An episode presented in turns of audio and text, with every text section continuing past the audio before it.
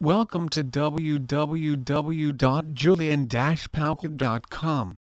Surgery that aims to correct the aesthetic and slash or functional defects of the belly is also called abdominoplasty.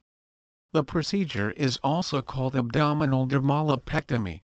It aims to treat the various constituents of the abdominal wall, namely the skin, the fat, the musculoaponeurotic strap.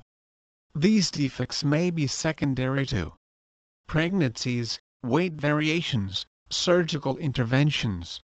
The skin may be in excess and slash or have stretch marks. It can be treated by surgical resection.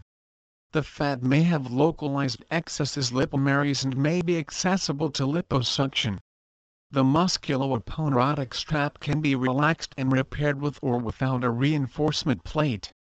Please visit our site www.julien-pauchot.com for more information on Tummy Tuck Clermont Ferrand